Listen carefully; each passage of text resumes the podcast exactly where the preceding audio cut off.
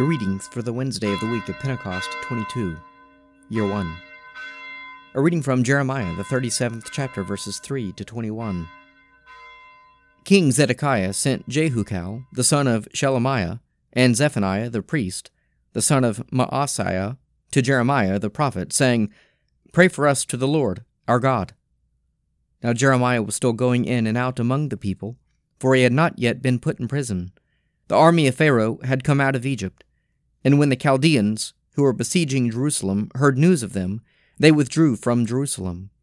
Then the word of the Lord came to Jeremiah the prophet Thus says the Lord, the God of Israel Thus shall you say to the king of Judah, who sent you to me to inquire of me Behold, Pharaoh's army, which came to help you, is about to return to Egypt, to its own land. And the Chaldeans shall come back and fight against the city. They shall take it and burn it with fire. Thus says the Lord Do not deceive yourselves, saying, The Chaldeans will surely stay away from us, for they will not stay away.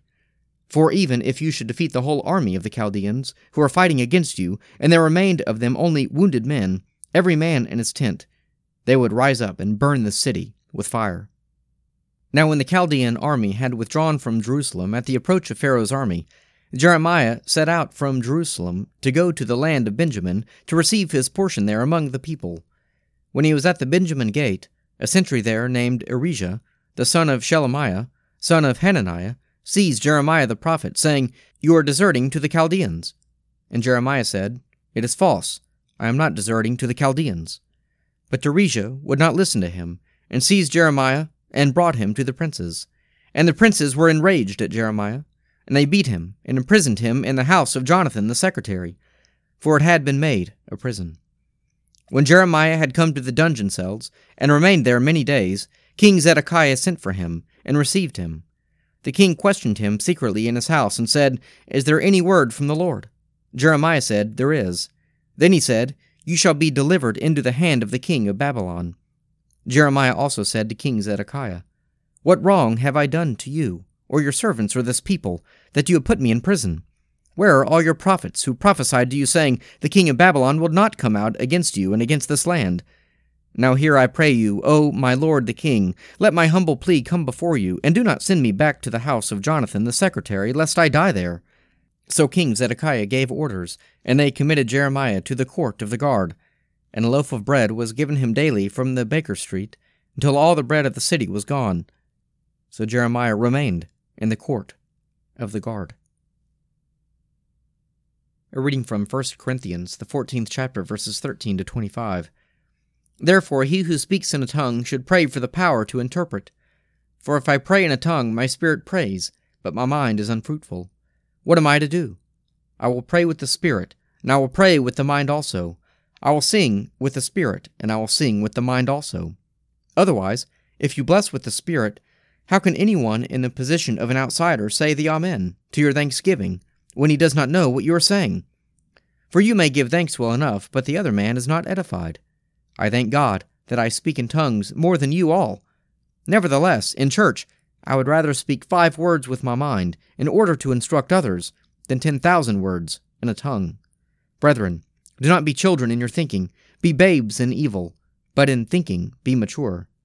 In the law it is written, By men of strange tongues, and by the lips of foreigners will I speak to this people, and even then they will not listen to me, says the Lord. Thus the tongues are not a sign for believers, but for unbelievers, while prophecy is not for unbelievers, but for believers.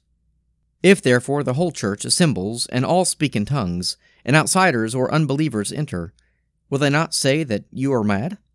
But if all prophesy and an unbeliever or outsider enters, he is convicted by all. He is called to account by all.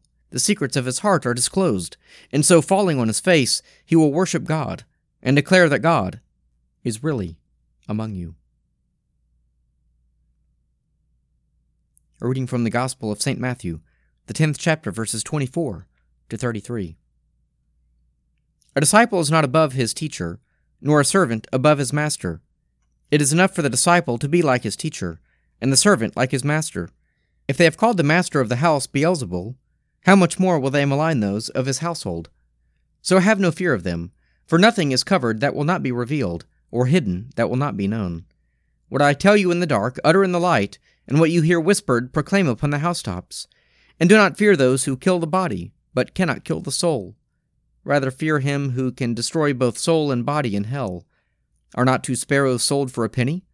And not one of them will fall to the ground without your Father's will. But even the hairs of your head are all numbered. Fear not, therefore. You are of more value than many sparrows. So every one who acknowledges me before men, I also will acknowledge before my Father who is in heaven. But whoever denies me before men, I also will deny before my Father who is in heaven. Psalm 132 Lord, remember David, and all the hardships he endured, how he swore an oath to the Lord, and vowed a vow to the mighty one of Jacob. I will not come under the roof of my house, nor climb up into my bed. I will not allow my eyes to sleep, nor let my eyelids slumber, until I find a place for the Lord, a dwelling for the mighty one of Jacob. The ark, we heard it was in Ephratah. We found it in the fields of Jearim. Let us go to God's dwelling place. Let us fall upon our knees before his footstool. Arise, O Lord, into your resting place, you and the ark of your strength. Let your priests be clothed with righteousness. Let your faithful people sing with joy. For your servant David's sake, do not turn away the face of your anointed. The Lord has sworn an oath to David. In truth, he will not break it. A son, the fruit of your body, will I set upon your throne. If your children keep my covenant, and my testimonies that I shall teach them, their children will sit upon your throne for evermore. For the Lord has chosen Zion, he has desired her for his habitation. This shall be my resting place for ever. Here will I dwell, for I delight in her. I will surely bless her provisions, and satisfy her poor with bread. I will clothe her priests with salvation, and her faithful people will rejoice and sing. There I will make the horn of David flourish. I have prepared a lamp for my anointed. As for his enemies, I will clothe them with shame. But as for him, his crown will shine. Let us pray. Our Father, who art in heaven, hallowed be thy name. Thy kingdom come, thy will be done, on earth as it is in heaven.